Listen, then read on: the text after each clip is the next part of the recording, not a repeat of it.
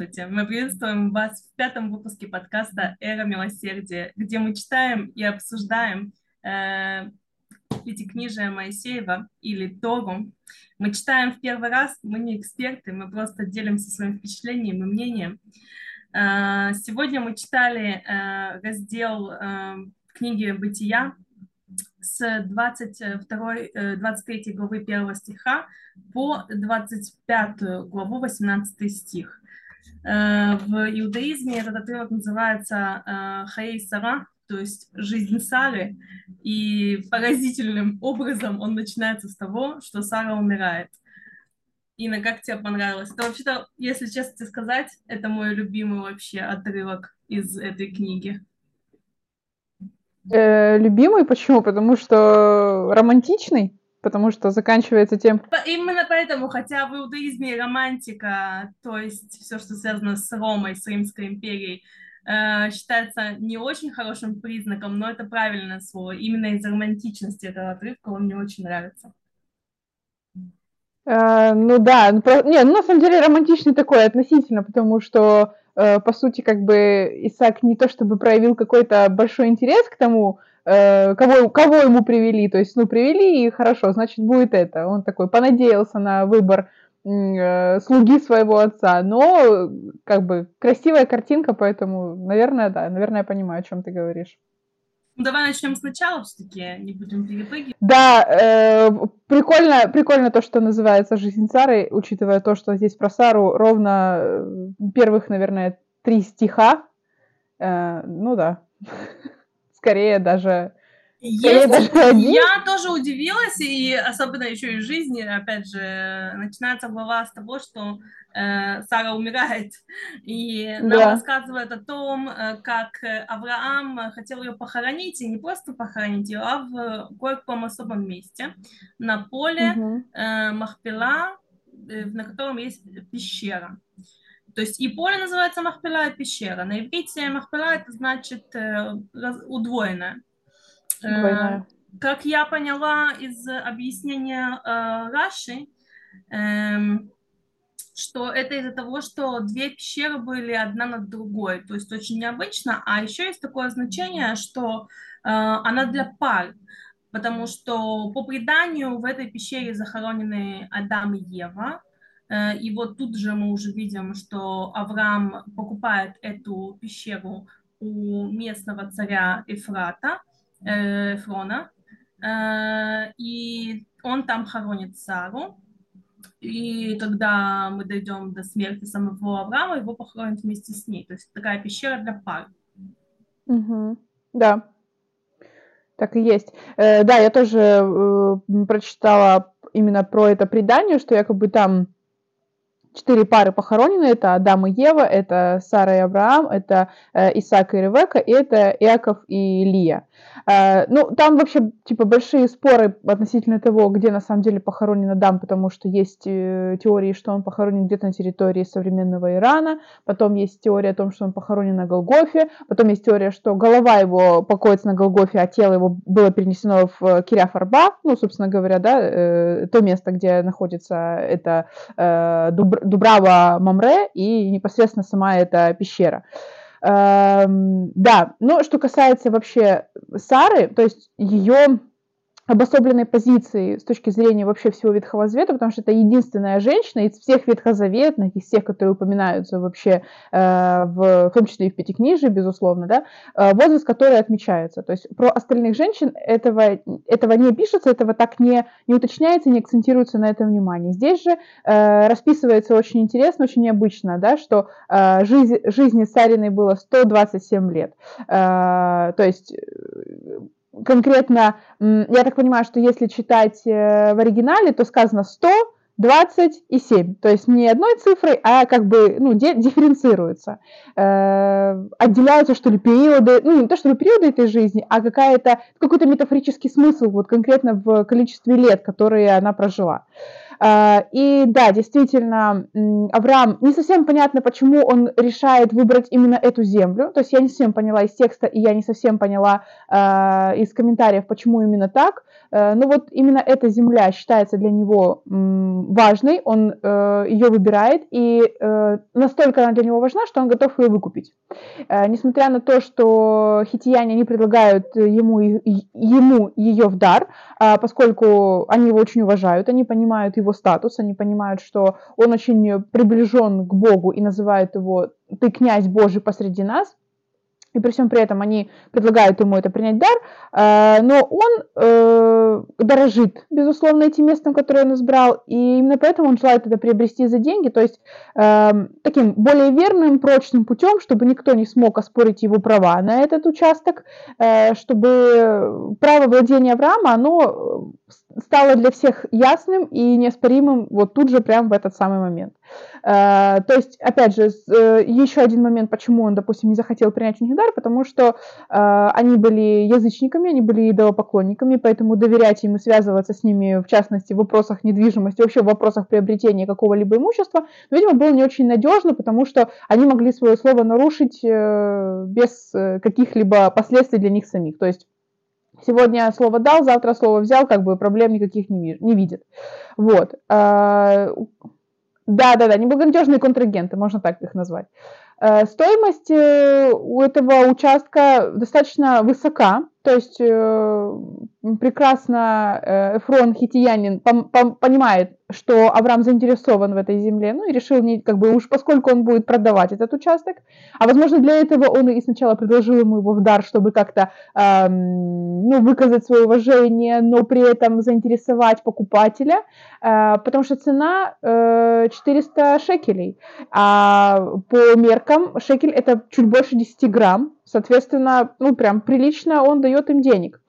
А учитывая то, что они отмеряют, э, что мера это та, которая ходит у купцов, то есть у них, я так понимаю, как, ну, как э, толкуют, да, экзегеты, говорят, что у них были специальные весы, которые ходили в, э, в, которые были в ходу у купцов, соответственно, они были максимально точными, соответственно, э, никого бы обмануть в сумме и в весе этих монет не удалось бы.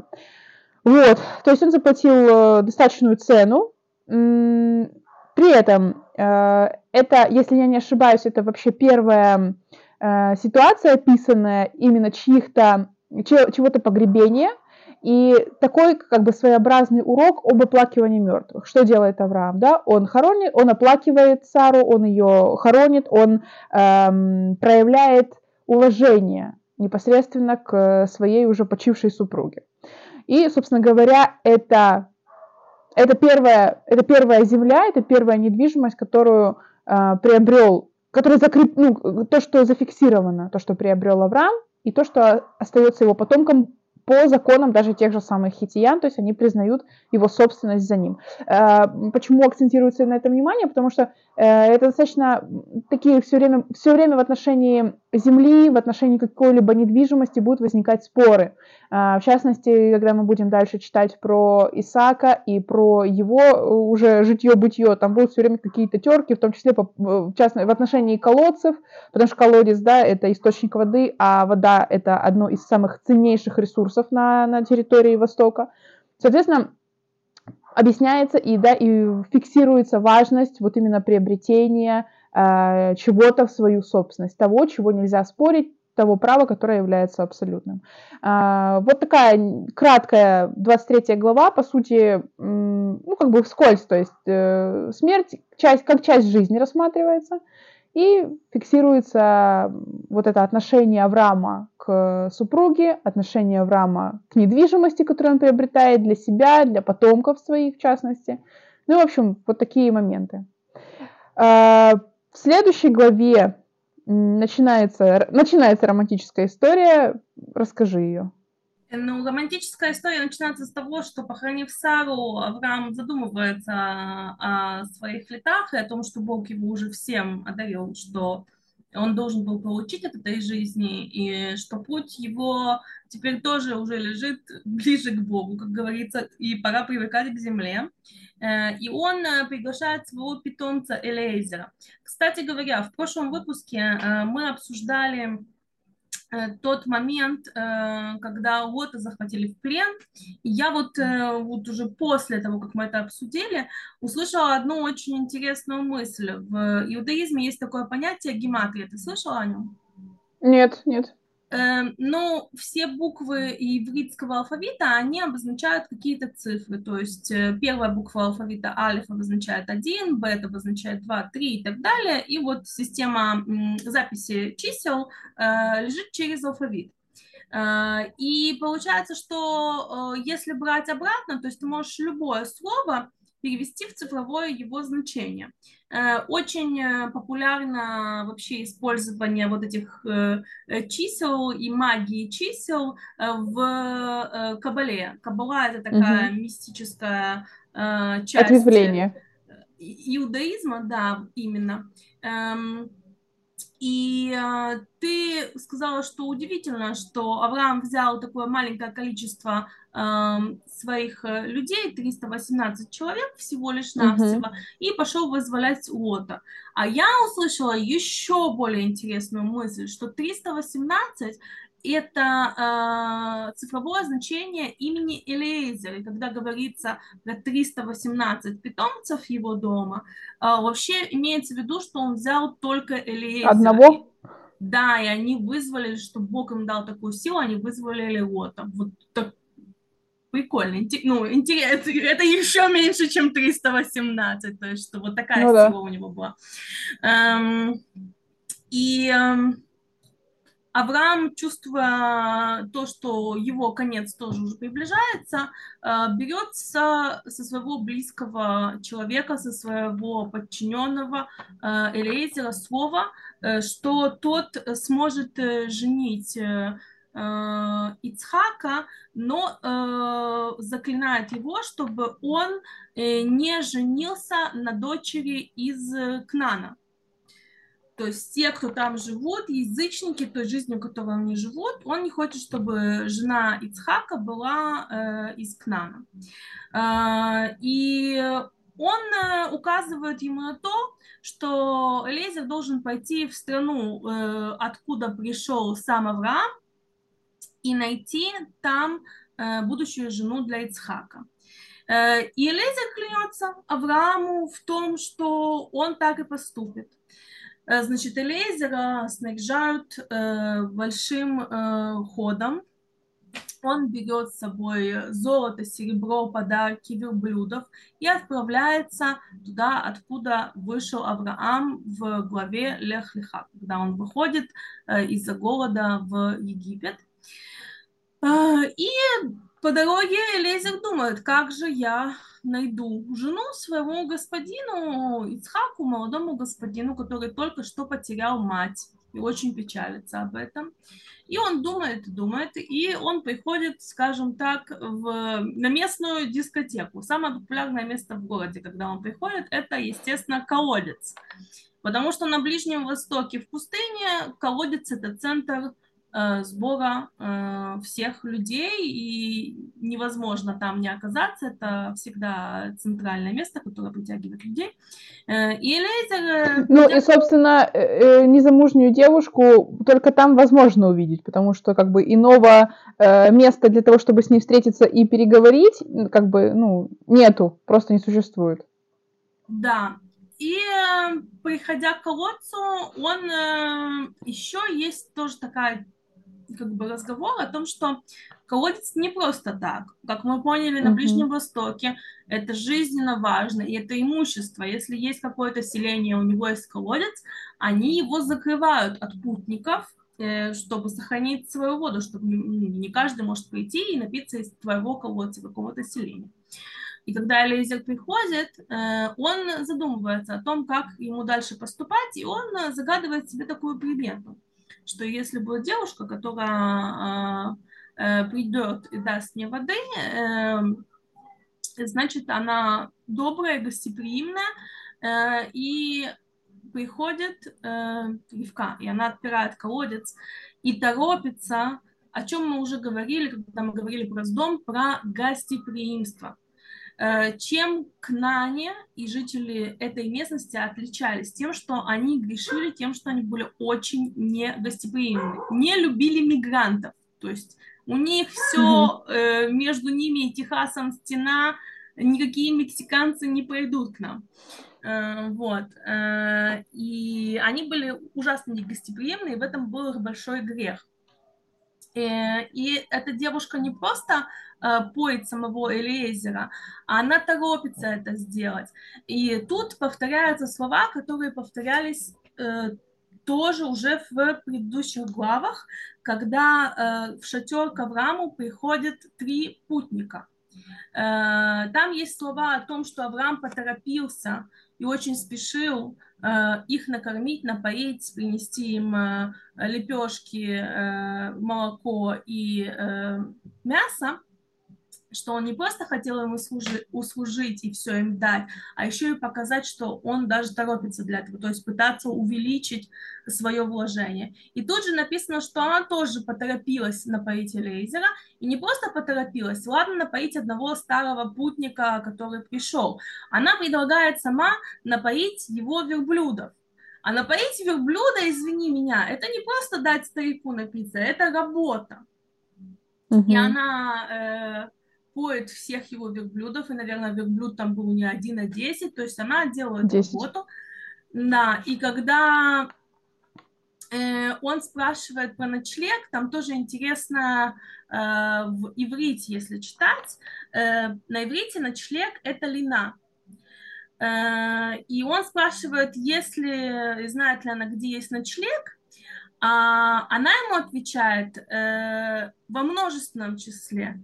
То есть он спрашивает ее про одну ночь, вина это одна ночь. Она отвечает, что ты можешь много ночей, и она даже не спрашивает него, то есть девушка одна. Незнакомому человеку говорит, что у нас есть, и для твоих блюдов она тоже преувеличивает его запрос. Он говорит, мне просто поспать надо, говорит, у нас есть и сено для твоих блюдов, и мы их напоим, и мы их накормим, и тебе будет где лечь, и э, ты можешь, э, ну, то есть больше, чем одну ночь спать у нас, и даже не спрашивая ни у кого из семьи. То есть она точно знает, что его в ее доме примут. Это говорит о обычаях ее семьи, то есть из какой она семьи. И, в принципе, он спрашивает ее, а кто ты вообще такая? Она рассказывает свою родословную. Из ее родословной мы уже понимаем, что э, она из семьи Авраама. Э, она дочь Милки и Бетуэля э, и так далее, и так далее, и так далее. Э, и поэтому у нее такие обычаи, потому что гостеприимство это характерно для их семьи. Вот. И Элейзер приходит в дом к Бетуэлю и рассказывает, кто он такой, зачем и куда он пришел. Его хорошо принимают, и он одаривает э, Ривку браслетами, украшениями, золотом, всем, что он там скарбал, который он притащил вместе со своими десятью верблюдами. Э, вот. Э, и говорит, что я бы хотел девушку вашу забрать э, с собой к Ицхаку. Вот. Ну, вообще, как я понимаю, в то время делать так было не принято. Было принято какая-то какой-то период обручения. То есть договаривались, да, но потом оставляли, например, год, что вот мы договорились, и через год мы их поженим. Он говорит, нет, нет, мне ее прямо сейчас запакуйте и с собой отправьте. Вот. И им ему отказывать неудобно, Поэтому они выходят из этой ситуации по-другому и говорят, а мы ее вот сейчас, мол, саму спросим, и если вот она захочет пойти, то уж пусть идет. Э, и как бы смысл о том, что, ну, она, наверное, скажет, да нет, да куда я, да я тут дома с мамой, с папой, а там непонятно кто, я его не видела, не знаю, не слышала, куда я пойду, и все такое, и скажет, ну, девушка не хочет, извините, подождите, приходите через год. Ну вот, ну и тут-то было история очень необычная. Она говорит, я вообще-то уже вещички собрала, пойдемте, пойдемте-ка. Вот, и отправляется вместе с Лейзером и верблюдами э, назад в шатры к Ицхаку, который все еще горюет по своей матери. И вот тут э, это самая романтичная сцена вообще всей этой книги, э, что они идут э, караваном э, на рассвете, Э, и э, Айцхак вышел помолиться с утра, и Ривка издалека, завидев, что какой-то человек один стоит, то есть не просто кто-то там, какой-то дворник, охранник и еще что-то, вот сам Ицхак, э, сын князя, он вот стоит в пустыне и молится. И она очень скромно, там говорится о том, что она накинула на себя платок, цариф, то есть она как-то прикрылась, Э, покрыла себя, чтобы выглядеть более скромно. Э, и что еще тоже интересно, что там говорится, что она посмотрела на него снизу вверх, поэтому там тоже мнение расходится. Говорит, как она на люди могла на него посмотреть снизу вверх, Э, с другой стороны, есть уже разные толкования по поводу ее возраста, как ты уже упомянула, что э, четко все про возраст понятно только с Сарой. Э, угу. Тут про возраст есть вообще разные варианты. Вот. И э, дальше Ицхак вводит ее э, в шатер э, Сары. Э, это тоже указание на то, что он э, он скорбил по матери, и ее шатер был нетронутым. То есть он как был шатер Сары, так он после ее смерти остался шатром Сары. То есть вот хозяйки, как вот как она все оставила. И тут уже э, говорится о том, что э, он ее тоже познает, узнает. Э, и э, после этого э, он в нее влюбляется. И это, кстати, э, впервые, когда в нашей книге появляется слово «любовь». Это первое упоминание слова «любовь» Ава э, в Ветхом Завете. Э, именно на истории, то есть были у нас Адам и Ева, были Сара и Авраам, и вот только когда Ицхак встречается с Ривкой, и после того, как он вводит ее в шатер Сары, он уже в нее влюбляется. Об этом нам прямо сказано. Э, и его печаль проходит. Его печаль по погибшей матери, по усопшей матери проходит. Э, да, все верно. Э, что хотела бы, что хотелось бы отметить. Вообще, э, глава огромная, очень много событий, очень насыщенная, насыщенная по событиям, насыщенная по действующим лицам, насыщенная по явным смыслам и смыслам скрытым. Вот если начинать прямо с самого начала, то есть первого стиха, э, о том, что, э, значит, Авраам э, призвал, да, Елезера и э, как бы потребовал ему э, его поклясться. Положи руку под стегно твое. То есть что имеется в виду? С одной, есть одна теория, которая говорит о том, что на бедре носили меч, и поскольку э, как бы меч э, является ну, чем-то таким символом защиты и ну, каким-то важным символом для мужчины, в частности, да, в том числе и на Древнем Востоке, прежде всего на Древнем Востоке, что это было связано с этой клятвой. Есть же другое толкование, в частности, это толкование уже христианских экзегетов, они говорят о том, что это эм, имеется в виду указание на чресло, и идет э, связь с обрезанием. То есть, что поскольку обрезание является э, символом завета с Богом, Авраама и Бога, да, то, соответственно, все какие-то наиболее важные клятвы, наиболее важные обещания, они были так или иначе непосредственно метафорически каким-то образом связаны именно с этим, с тем ценным, что было даровано Богу в, в, как символ этого завета. Да? А, соответственно, ну, христианский экзегет рассказывает о том, что уже в христианской традиции этот знак, он э, заменен, на знак креста, на котором был да, распят Иисус. И, соответственно, э, христиане, э, в частности, православные э, ну, христиане, э, подтверждают всякое слово на, на кресте. Ну, это известный, как бы, известный факт из, из культуры.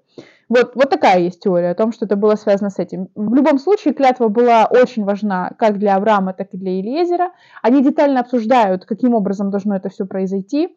Авраам, Авраам очень хочет, чтобы Исаак тоже получил благословение э, от Господа, и для этого ему нужна подходящая жена. То есть э, девушки с... Э, как бы, которые живут вокруг, они не подходят по причине своей опять же, какой-то распущенности, каких-то нравственных несоответствий, которые Авраам видит для э, качества их не подходят для супруги, которую он видит для своего э, любимого сына и законного наследника.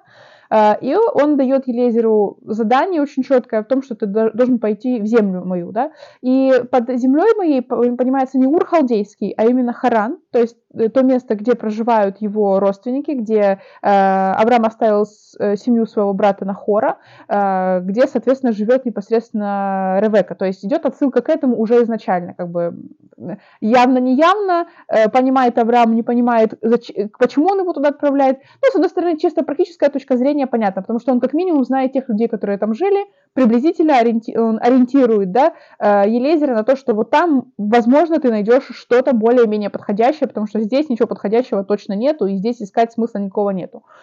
Вот.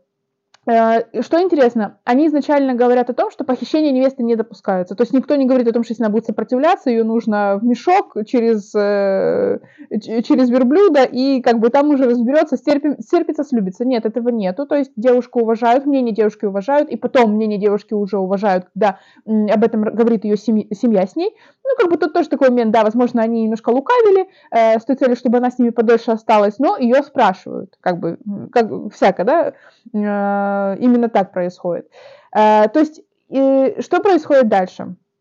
Поскольку вообще вся книга бытия это э, образчик взаимодействия человека и Бога, э, то и, соответственно, то, что э, Елезер идет и как бы разговаривая с Богом, он говорит, «Э, «Господи Боже, господина моего Авраама, э, пошли ее сегодня навстречу мне и сотвори милость с господином моим Авраамом». То есть он как бы загадывает, как должна произойти эта встреча. Он как бы такой НЛП, то есть он, он говорит, вот она должна сделать вот это, вот это, чтобы соответствовать критериям, чтобы я мог ее сразу взять, чтобы я мог ее отвезти в дом моего господина, чтобы она подходила Ицхаку, и все было хорошо, и все было ладненько. Э, и, соответственно, вот эта встреча Элизера с Ревекой, она изображается именно в тех самых чертах, то есть четко прям вот слово в слово, как он, э, которые заранее э, пророчески были предусмотрены им самим и открыты ему, да, соответственно, Богом. То есть ему везет с первого раза, он находит именно ту женщину, которая, ту девушку, которая ему нужна, одаривает ее, э, и она, безусловно, проявляет э, максимальные, максимально те качества, которые должны были, должны были быть присущи избраннице Исхака. Ты абсолютно правильно сказала о том, что, это должно, то, что она проделала огромный труд, что указывает на на ее милосердие, на ее сострадательность, потому что она ведь не знает, кто этот мужчина, что, что он из себя представляет. Он потом ее одаривает большим количеством э, украшений, то есть деньгами, да, фактически. Она приглашает его в дом.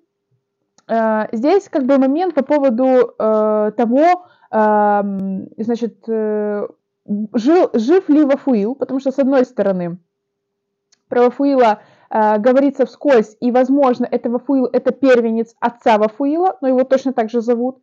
Почему? Потому что э, нигде нет четкого указания на то, что она ведет его в дом отца. И когда она приходит после знакомства, она тут же идет к, к матери. Возможно, это потому, что отца уже нет живых, и хозяйкой становится, ну, как бы мать, по сути, да, главой этого всего семейства. Либо же отец есть, но она сначала идет на женскую половину, чтобы делиться с матерью. Э, по поводу отца там еще чуть дальше будет тоже такой интересный момент. Э, тут идет фокус на ее брате Лаване, и Лаван предстает, э, он его, безусловно, тоже приглашает в дом, но вот к нему есть вопроски, потому что э, считается, что он приглашает его в дом э, не столько потому, что он очень благороден и столько он гостеприимен, а потому что он увидел те богатства, с которыми пришел Елезер, и он понял, что если он одарил просто за воду Ревеку, то, соответственно, ну, можно плюсануть на нем, короче, если прям вот так очень, очень просто сказать. Он говорит, конечно, заходи, проходи, мы тебе очень рады. В общем, такой не, не, не сильно, в общем, не очень, не очень честный человек, и он прельстился золотом, которое он увидел на, ну, как бы на, на Ревеке. Елезер рассказывает детально им всю эту историю. Рассказывает зачем? Чтобы показать всю значимость того, что происходит. То есть, что он не просто ее увидел и вот решил такой сумасшедший старик, который увидел просто какую-то девушку у колодца и говорит, вот я хочу ее увезти за 3-9 земель, у меня там есть для нее подходящий парень. То есть, он объясняет, что э, она избрана самим Богом, что ее присутствие там, куда он ее повезет, крайне необходимо, что э, этот союз, он предрешен. То есть браки заключаются на небесах, и она ему уже э, суждена, да.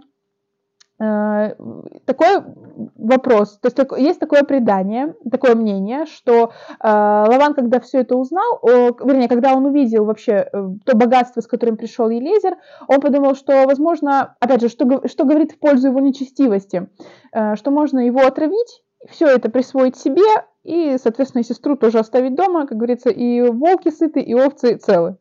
А, и якобы случайно, это если придерживаться той теории, что отец его жив, что Вафуил э, жив, а не умер, как есть в другом, в другом предании. А, и якобы он подает э, ему какой-то кубок с напитком, и этот напиток отравлен, и его случайно выпивает Вафуил и умирает. А, ну, в общем, и поэтому, и якобы поэтому они просят ее остаться хотя бы на 10 дней, Э, чтобы вот эти все траурные мероприятия прошли. Но Елезер человек не только слова, но и дело. Он говорит, нет, у меня, э, э, у меня жесткий дедлайн, мне надо прийти, да, я как бы не могу, в следующий раз, ребят, ну, мы пошли. Вот. Опять же, они спрашивают ее о том, спрашивают Ревеку о том, хочет ли она идти куда-то, и Ревека, она, вероятно, тоже в этом увидела свою судьбу, какую-то уже предрешенную, да, историю, и как бы, наверное, это такой, из этого можно сделать краткий вывод из ее решения, что не надо тянуть, когда выбор ясен. То есть, когда она поняла, что здесь все, что ей все подходит, что это именно то, что ей нужно, она собралась, все свои вещички в котомку, поехали, готова выходить замуж. То есть, э, опять же, почему я сказала романтичная глава э, изначально, да, в самом начале? Потому что Авраам, то есть у нас же как бы, да, с самого начала бытия у нас сначала огромный масштаб, то есть сотворение мира, потом Ной, потом, ков... потом ковчег, потом мы, и мы все как бы наводим, наводим, наводим, наводим фокус на, и мы остановимся на людях. Поскольку Авраам это все-таки центральная фигура вообще бытия, то потом следующим, кто попадает под наш пристальный взор, под наш пристальный фокус, это, безусловно, это Исаак. Да? И вот если Авраам это такой кремень, это вот, значит, надо, делает, вот сказал Господь, принеси в жертву Исаака, все будет сделано. А Исаак, он такой, он такой романтик, он созерцатель, это не, человек, это не деятельный человек, то есть он такой вот, ну, Э, очень мирно настроенный, очень спокойный, очень неконфликтный, как опять же мы будем видеть уже в дальнейших, э, в дальнейшем сказании о нем. Он на самом деле это, кстати, немного места занимает вообще в бытие, но, безусловно, его фигура тоже очень важна. Ну так вот, именно поэтому, поскольку он такой вот, э, такой нежный, да, такой милый, можно так даже сказать про него, то, наверное, это к слову о том, что Богу угодны очень разные люди, и э, нет, э, то есть нет какой-то, нет определенного паттерна, под который нужно подходить для того, чтобы стать избранным Богом. То есть э, тут вопрос только в том, как человек соотносит с Богом свою жизнь. То есть ему подх... Богу подходил и Авраам, ему подошел и Ицхак. И э, то, что Ицхак э, спокойно очень принял решение о том, что ему привезли жену, вот такая, какая есть. Uh, да, хорошо, что привезли молодую и красивую, но могли же привезти не молодую и не красивую, но он согласился с этим. Э, познал ее и полюбил. То есть сначала принял на себя обязательства, взял ее в жены, взял на себя обязательства за нее, и уже после пришла эта любовь. Это какого-то рода, наверное, тоже мудрая мысль, которая выводится из того, что, э, наверное, любовь и счастье в том же браке это то, над чем нужно работать, это то, что не появляется из ниоткуда. Ну, то есть это, наверное, если искать именно смысл какой-то практической плоскости вот в этом, да, отношении, то, наверное, это вот урок про вот это. Что касается еще последний момент по поводу вообще толкования с точки зрения христианских экзегетов вообще всей этой ситуации. То есть э, строится так, э, что э, Исаак это жених, э, церковь является невестой, то есть здесь как бы э, Ревека, она ну, это такой, типа, как бы собирательный образ того, что, ну, типа, того, что, то есть это не буквально Ревека, да, это вот, это церковь. А, Елезер – это Святой Дух, который ведет непосредственно церковь к жениху, к Христу, как они это, да, как проводят параллель с этим. Десять верблюдов – это десять заповедей, которые помогают прийти к этому, которые помогают пройти этот тяжелый путь. Э, два горба у верблюда – это Ветхий и Новый Завет, то есть на котором это все основывается, на которой в равной степени опирается церковь. Э, очень мне показалась интересная точка зрения, ну, то есть вообще как бы мне бы в голову не пришло никогда, что можно это так, так трактовать, ну, у, у христианских экзегетов... горба, потому что жизнь борьба. Ну, может быть, может быть и так. Э, и э, действительно, то есть показательным является еще то, что как только Ревека переступила порог дома Сары, в этот дом, в эти шатры вернулся, вернулось вот это вот вдохновение, да, если можно так сказать. То есть он утешился, и вот этот вот духовный свет, который ушел оттуда вместе со смертью Сары, он вернулся к ним. То есть э, Исаак восполнил эту утрату, он заполнил эту пустоту. Э, насыщенная глава, очень интересная.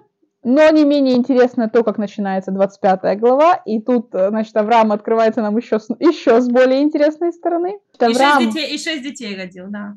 Да, в общем, э, всю, всю дорогу, пока я читала, я переживала за Авраама, потому что думала, ну что у, него совершенно нет детей, и вообще, как, если не знаешь э, хотя бы хоть сколько-нибудь поверхностно историю э, ветхозавет, ветхозаветную историю, то думаешь, ну, блин, вообще у Авраама будут дети или нет? Ну, то есть чувак столько, столько всего вынес, и вообще появится у него ребенок или нет. Потом вроде как рождается Ишмаэль, вроде бы уже все неплохо. Потом рождается Исхак, ну все, выдохнули, все хорошо. Потом какие-то все время эти траблы, то, что нужно принести жертву Исхака, как-то отпетляли, вроде бы все неплохо. Но э, здесь просто что-то неожиданное, потому что оказывается, что умерла э, Сара, или не умерла Сара, и Хитура, Хетура была уже, э, непонятно. И еще шестеро детей откуда-то взялись. Перечисляются их имена, то есть это не просто какие-то ноунеймы, это прям люди с именами, существующие, да. И вот здесь такой вопрос, э, опять же, почему э, перечисляются их имена, потому что, как мы понимаем, это родоначальники новых кочеве, кочевых племен Аравии. То есть э, в Ветхом Завете не упоминается имя человека, если он не является родоначальником чему-либо, или если вообще его фигура не является как, чем-либо важным. Я поняла, как, как это работает. Если говорят имя, значит, ты что-то дальше должен, ну, значит, что-то ты должен сделать. Как минимум создать народ от, от себя дальше. Эм, вот. Э, но с какой интересный момент. То есть э, говорят, говорят, есть точка зрения, что Хитура это Агарь, что якобы после смерти э, Сары Авраам вернул ее в дом, и, собственно говоря, решил, что она, что ее можно взять обратно, что она станет ему как бы женой. Потому что предпол... по этому же, по этому же преданию предположить, что Авраам уже такой э, человек в летах, в серьезных, да, то есть ему на момент смер... смерти Сары 137 лет, что он какой-то пустится в какой-то блуд и начнет искать каких-то э, женщин на стороне, в это как бы верить никто не хочет. Плюс есть еще э, такой момент, тут ты, ты меня поправь, что э, хетура это э, или какое-то производное слово, оно созвучно со словом э, благоухание или что-то что в этом роде. Может Нет? быть... Э... Да? Может быть, это слово, которым я не пользуюсь. Я такого слова не знаю. Ну, маловероятно, ну, что я ты употребляешь... спорить, с этим, спорить с этим не буду, не буду. Не все слова, которые есть в Торе, используются в повседневной жизни. Да, ну, маловероятно... Маловероятно, просто что ты каждый день используешь слово благоухание. Ну, то есть, как бы, прям сомневаюсь я в этом.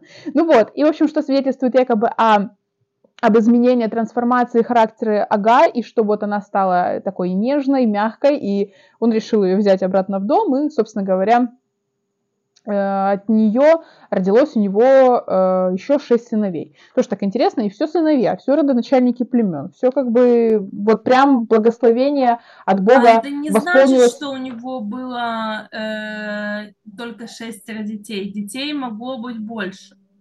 Э, тоже верно. Тоже, да, кстати, верно, потому что э, говорится о том, что э, сынам наложниц, которые были у Авраама в стихе шестом, э, дал Авраам подарки от отослал их от Исаака. Возможно, это были еще какие-то дети, но, в всяком случае, этих шестерых прям, ну, четко перечисляется, четко говорится о том вообще, кто, кто эти люди, да. Э, и, опять же, э, что делает Авраам? Очень мудро, очень правильно, он еще при своей жизни, он как бы отделяет законного наследника от остальных детей. Он говорит, вы как бы классные ребята, я вас родил, я вас э, сюда привел, но я как бы выбираю одного, да? То есть это такая селекционная работа. Э, Бог выбрал Авраама. Авраам, желая передать это свое благословение он говорит, что мы будем фиксироваться на вот этом молодом человеке, на остальных, безусловно, есть какая-то определенная тень благословения, потому что именно поэтому от них и происходят целые народы, то есть это есть благословением. Не может от кого попало произойти народ. ну, такая позиция Ветхого Завета, да. Э, и отправляет, соответственно, Авраам и всех этих ребят э, на восток, в землю восточную.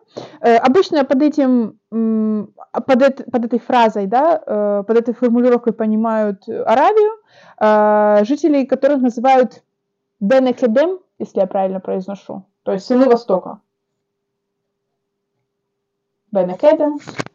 Бен. Ну, написано Бенекедем, Кедем, сыны Востока. Вот. Окей. Okay. И э, потом их впоследствии стали называть э, Шаркин, откуда возникло название Сарацины. То есть вот откуда произошли, собственно говоря, эти ребята. Э, Авраам... Ну, исполня... умер... Исполняется обещание Бога Аврааму, да. что Авраам да. станет да. отцом множества народов. Да. Авраам умирает, полностью выполнив свое предназначение. То есть он умирает, вот прям даже как сказано, да, сейчас. «И скончался Авраам, и умер в старости доброй, престарелый и насыщенный жизнью, и приложился к народу своему». Что означает в старости доброй? Измаил покаялся, вернулся как бы в лоно семьи, то есть он примирился с отцом, я выучила новое слово э, тешу, тешува, да, покаяние. Да. Это вот. и ответ, в смысле вопрос-ответ, слово ответ, и покаяние, и, э, и не только, это еще имеет э, слово большое религиозное значение, потому что люди, которые... А, я знаю, я знаю, да, это те, это люди, которые являются э, по, по национальности, да, те, которые по праву рождения являются евреями, но они не являются, э, как сказать, религиозными, да, приобщенными именно к, к иудаизму, как к религии. И если они э, возвращаются в лоно иудаизма, евреи, да. которые возвращаются в лоно иудаизма, их называют хазар чува, то есть вернулся к своему покаянию, вернулся к от, ответам на свои вопросы. Угу. Да, я тоже это уже изучила, этот вопрос. Вот. Ну, видишь, еще кедом, например, я, я слышала это слово много раз, у меня вот на востоке города есть, э, сам, в самой восточной точке есть гостиница, которая называется кедом. Я никогда не задумывалась, что значит это слово, потому что слово «восток» — это безрах, ну, в повседневной жизни. Оказывается, кедом — это восток э, на более высоком литературном языке. Ну да, Э, вот, и, соответственно, Ишмаэль вернулся, а, и, э, между прочим, то есть наш же все время Ветхий Завет э, носит из даты в дату, то есть здесь нет хронологии, это не летопись. И если проследить немножко, то есть чуть точнее, да, вообще уделить внимание именно хронологии жизни Авраама, можно понять, что он еще увидел рождение своих внуков, то есть большое счастье. Мало того, внукам было по 15 лет, когда он умер. То есть он увидел внуков, он еще, он еще не, он не увидел еще, как, как Исав впал в какую-то нечестивость, да, это сын Ицхака. То есть э, он умер в доброй старости. Вот что значит именно добрая старость, что его жизнь, э, что конец его жизни, он был озарен чем-то светлым, хорошим, таким вот э, благословением, одним словом, да. И теперь Бог дает именно Исааку свое особое расположение, э, он как бы вкратце вводит его в, в те отношения, которых он состоял с Авраамом, он объясняет, что я обещал твоему отцу Аврааму, и тебе я тоже обещаю свое расположение, и тебе тоже будет мое благословение, то есть как бы продолжает эту ветвь. Мир зачаровывается в потомке, и продолжает именно э, работать уже с ним, да, непосредственно. Э, что происходит дальше? Что, что мы видим дальше? Ревека не может забеременеть. То есть опять та же проблема, которая была у Сары. Э, они молятся, молятся 20 лет о том, чтобы она смогла э, забеременеть. Э, и что здесь интересно, да, что если проанализировать вот рождение Ицхака и проанализировать рождение Исава и Якова, э, можно сделать вывод, что самые благословенные, самые важные рождения, они идут после вот этого неплодства, да, неплодное, как, как сказано в Господи. первоисточнике. Ну да, там сказано неплодство, то есть э, прям такое очень, очень яркое да, отражение сути происходящего. То есть Богу сначала угодно очистить людей, утвердить их веру в Него, э, упование, дать им упование на то, что на то, что дитя будет даровано, что это не просто ребенок, это не просто рождение, это не просто физиологический процесс, тот такой, как, который происходит каждый день и, и у всех, да, что это что-то очень важное, что этот, ну, как сказать, это ребенок э, намоленный, выпрошенный, если даже так можно выразиться, очень грубо, да, то есть, что дитя даруется не просто так. Э, и, возможно, э, как, эм, когда, когда э, Ревека беременеет, и они начинают, они начинают биться, в ее утробе, а, и она не понимает, она говорит, э, что если так будет, то для чего мне это? То есть она не понимает, что происходит и как вообще с этим, как этот вопрос решать. И она пошла его просить Господа, опять же, по преданиям говорится о том, что она обращалась к нему не напрямую, потому что он не выходил как бы с ней на связь, а она обратилась через э, патриархов. И если проследить, опять же, еще жизни лета Сима, Сим, помнишь, да, кто такой? Сын Ноя, Сим еще был жив на момент рождения детей Ицхака, и якобы она обратилась к нему, и уже Господь через Сима ей сказал, что два племени в чреве твоем, и два различных народа произойдут из утробы твоей. Один народ сделается сильнее другого, и больше будет служить меньшему. То есть вот такое пророчество она получает, будучи беременной. Э, и она рожает э, двух э, мальчиков, рожает близнецов, но эти близнеца, близнецы, видимо, разнояйцевые, потому что более разных детей по своей внешности найти сложно. Ну, то есть один, один максимально похож на какого-то прям звереныша, то есть он косматый, он красный, то есть красный это, не совсем поняла, красный это он рыжий или красный это может какой-то оттенок рыжий, да, ну, в общем, тут как бы тоже много каких-то, типа, теорий о том, каким именно конкретно был Исав, но Исава сразу заклеймили непокорностью, что вот Исав это такой, такой шебутной, такой какой-то взбалмошный э, ребенок, и вырастает он таким же мужчиной, а Иаков, э, почему его имя Иаков, то есть это э, запинающий, э, обманщик, потому что когда он родился, он держался за пету Исава, то есть он как бы вылез, благодаря своему брату, как будто бы они уже в утробе боролись за вот это первородство. То есть кто будет первый, кто, кто, кто попадет быстрее на, на землю грешную. Ну, Яков это тот, кто из-за того, что по... За пятку. За пятку, да. Да, за пятку. Ну, то есть буквально. Буквальное понимание этого всего. Да. А, и так как бы Э, да, причем не только в Израиле. Да, это прям, это супер популярное имя. То есть оно, конечно, трансформируется, оно звучит немного иначе, э, там, да, на английском, на французском, да. Но все равно это как бы имя популярное, и его носили очень много именно и известных людей. Слушай, и множество королей английских было тоже э, Яковами, поэтому не последние люди, да, скажем так. Вот.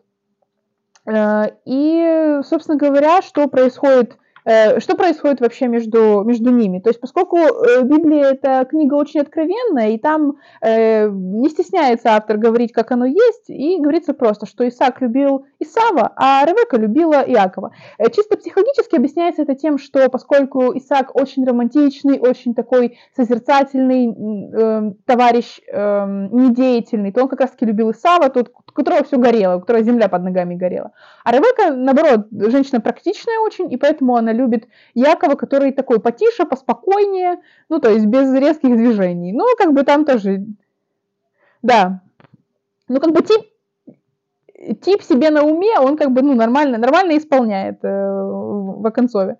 Вот. Э, что происходит между ребятами дальше? Э, как, опять же, есть такое предание, что э, первородство было продано Исавом в день, смерти, в день погребения э, Авраама, потому что, как, как я прочитала, что чечевичная похлебка готовилась э, именно в дни траура как символ, ну вот как вот у нас, да, у православных кутья на, э, на, на поминках, так чечевичная похлебка у евреев. Ну, потому и, соответственно, что, круглая, вся, вся круглая еда, она, как правило, готовится на поминки, это символ... Эм, бесконечности, то есть бесконечности души человека, и поэтому э, еда для э, человека, который потерял члена семьи, часто круглая. Например, традиционной поминальной едой считается яйцо. э, вареное. Mm-hmm. Значит, вот бобы, которые тоже вот он имеет вот эту вот форму бесконечности, как бы зацепленности жизненного круга. Э, и в этом есть такой символизм, и правда, бобовые считаются едой поминальной, да. Ну вот, и в связи с этим как бы считается, что это все, почему такой делается акцент именно на, да, на этой похлебке, что-то происходило. Что-то происходило в день погребения Авраама и в день, э, в общем, его похорон, и что Исаак настолько нечестив, что он вместо того, чтобы э, прощаться да, с дедом, э, он бегает по полям, убивает дичь, в общем, занимается своими делами, бегает какой-то как, как сумасшедший, дай мне, дай мне этого красного, красного дай мне. То есть прям акцентируется внимание несколько раз на красном, вот прям что вот так он себя, значит, ведет. Э, но, опять же, э, Иаков э, делает такие вещи, которые прям не назовешь благородными, скажем честно, да, потому что единственное, что, наверное, может простить в данном случае неблагородство Иакова, это то, то пренебрежение, к которым Исаф относится к своему первородству. Он, что мне это первородство, если я хочу есть? Ну, то есть его вот эта чувственная натура, она настолько подчинена, э, она подчиняет себе все духовное, все какое-то высокоморальное, что может быть в нем, э, что он готов пожертвовать, что он не считает это чем-то важным, что он не считает это чем-то неотъемлемым для себя. А ведь именно э, главное значение первородцев было в том, что они являлись носителями и обладателями и благословений, и обетований. И как мы узнаем дальше, благословение в данном случае это не что-то, что, чего хватает для всех, что вот э, и тебе благословение, и тебе благословение, это что-то очень материальное, это что-то то, что можно дать только одному. Вот держи, и все, теперь это у тебя. То есть это супер важно. Э, и, соответственно, поскольку для Исава первородство, вот этот его фактор, и он же прекрасно понимает, что это, потому что он воспитывается в семье Ицхака, да, он воспитывается в семье патриарха Авраама, в семье патриарха Ицхака, которому уже тот становится, да, по сути, после смерти э, своего отца. И он понимает, что эти благословения обетования, которые были даны Богом, именно они являются, именно первородство является гарантией их получения в дальнейшем. Э, но для их восприятия нужна сильная и горячая вера. То есть это не просто от того, что ты родился первым, значит, ты это автоматически получаешь. Веры Исаву не доставала. Ну, это как бы очевидно, да. Поэтому, наверное, э, как толкуют, э, Бог и допустил того, что он утратил это право, потому что произошло это ну, очень глупо, да. И как бы было такое принято решение придать их более достойным воле и судьбы. Но, опять же, это не может извинить Якова на 100%, просто это несколько объясняет вообще ну, произошедшее, да, несколько объясняет э, позицию э, и одного брата, и второго, и их отношение вообще в целом, к, к наверное, к жизни и каким-то ценностям, в том числе семейным, и, безусловно, э, к ценности э, заветов и обетований, которые дал Господь. Э, Иаков вообще всю, всю свою жизнь, как будет понятно из рассказов про него, про него будет очень много рассказываться вообще в, в бытие, э, он пытается все время скорректировать волю Бога, он все время идет против течения.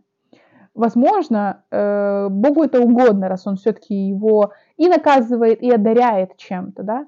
То есть это не просто так, что вот он пытается что-то сделать вопреки, но все же ему приходится расплачиваться за какие-то свои поступки.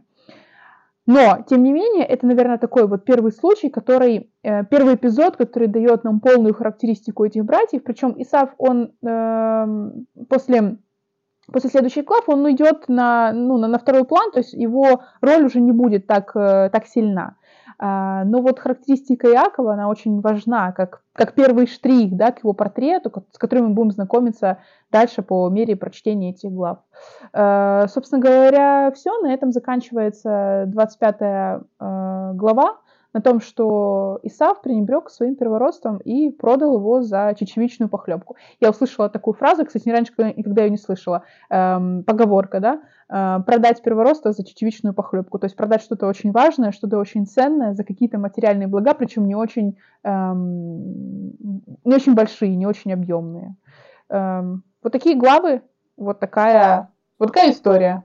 Ну, да, э, про борьбу Исава и Якова, начиная с, э, называется, тяжелая беременность, да, э, дети, о которых они так дол- долго молились. И самое интересное, что вот э, это же патриархи э, всего, вот как бы, которых мы упоминаем во всех молитвах, э, то есть про отцы, и э, их трое это Авраам, Ицхак и Яков, а матери, э, вот, которых считают матерями еврейского народа, э, их четыре, это Сара, о которой мы говорили, э, значит, э, это Э, Ривка, Рахель и Лея. И э, во всех этих случаях, когда мы говорим о сотворении целых народов из одной семьи, и вот мы говорим про вот эти пары, э, во всех этих случаях история начинается с бесплодия. То есть вот это уникально, когда mm-hmm. этих детей вымаливают и ждут их много лет, и э, дети не рождаются. И в конце э, мы узнаем, что эти дети все-таки рождаются, и от них происходят целые народы. Вот это интересно. Но о том, что интересно, почему Ицхак любил э, не Якова, а Исава, Э, потому что Яков, как кажется по описанию его и характеру, и темпераменту, э, намного более похож на самого Ицхака. Э, но Исаак совершенно на него не похож. Он удачливый охотник, он активный, он такой человек полей, как сказано. То есть он все время в движении, он все время что-то куда-то бежит, что-то добывает, что-то у него все получается, он удачливый. А, а вот э, про Якова говорят, что он человек не поле, он человек шатров. Что это значит? Что он, наверное, много сидит, читает, учится, то есть вот совершенно темперамент ему обратный. Эм, и еще интересно... Да. А, у экзегетов христианских есть такое мнение, что э, Исхак любил Исава потому, что, ну это опять же, это пытаясь, пытаясь обелить Якова и очернить Исава, то есть, ну, происходящее, да, по поводу продажи первородства и э, подмены в благословении, э, то, о чем будет идти речь дальше в следующих главах, э, тем, что Исав, на самом деле, был не очень такой благочестивый, каким он хотел показаться, то есть, на самом деле, что его, э, как бы, позиция, за которую якобы любил его Ицхак, она была, ну, не очень правдивая, что он, как бы, задавал ему вопросы такие, ну, нужные, что, почему там, что такое десятина, а там как приносить жертву, как делать это, это, это. То есть он как бы вызывал, да, у отца любовь тем, что он эм, пытался посеять в нем, ну собственно говоря, у него это получилось, посеять вот это зерно этой праведности, чтобы отец радовался. Ну, то есть, ну это же здорово, твой э, первенец, тот, на кого должны быть возложены все твои надежды, он оправдывает твои ожидания. Безусловно, эта любовь подкреплялась, и как бы ему хотелось верить в это, возможно, это этим вызвано. Ну, то есть, э, как бы, ну и в конце концов, действительно, он же его первенец, то есть он, э, как только родился этот ребенок, он был уже по праву рождения наделен э, тем, что ему перейдут все эти блага. И естественно, что э, Ицхак пытался в, в себе это взрастить, что именно ему это должно перейти, соответственно, его нужно любить больше, потому что он больше нуждается, потому что он получит все эти обетования, он должен быть к этому готов. Возможно, из-за этой, по этой причине. Ну и про нечестивость Сава непонятно так сразу. Конечно, потом все его деяния и выборы его жизненные становятся более ясны, но вот на первых порах в чем мы это видим? Э, пренебрежение этим э, божественным благословением, когда он продает свое первородство за похлебку. И не просто, когда идет вот этот вот его диалог с Яковом, он же не говорит, что конкретно он хочет. Он не говорит, дай мне, пожалуйста, чечевичную похлебку.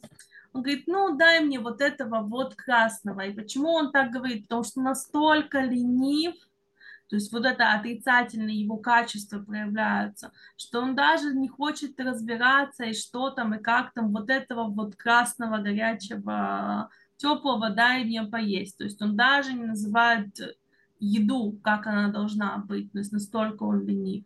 Его отрицательные качества он очень их скрывает. Э, я с тобой в этом полностью согласна. Тут еще интересна роль э, жены Ицхака во всей этой истории. Ведь когда мы говорили про почему вообще жизнь Сары, мы вот стали говорить с тобой, потому что все это логичное продолжение ее непосредственно деяний. Когда из шатров э, уходят э, всякие чудеса, и вот это то, о чем ты говорила, воодухотворенность, и, и перестает происходить э, что-то необычно хорошее для семьи, когда умирает Сара.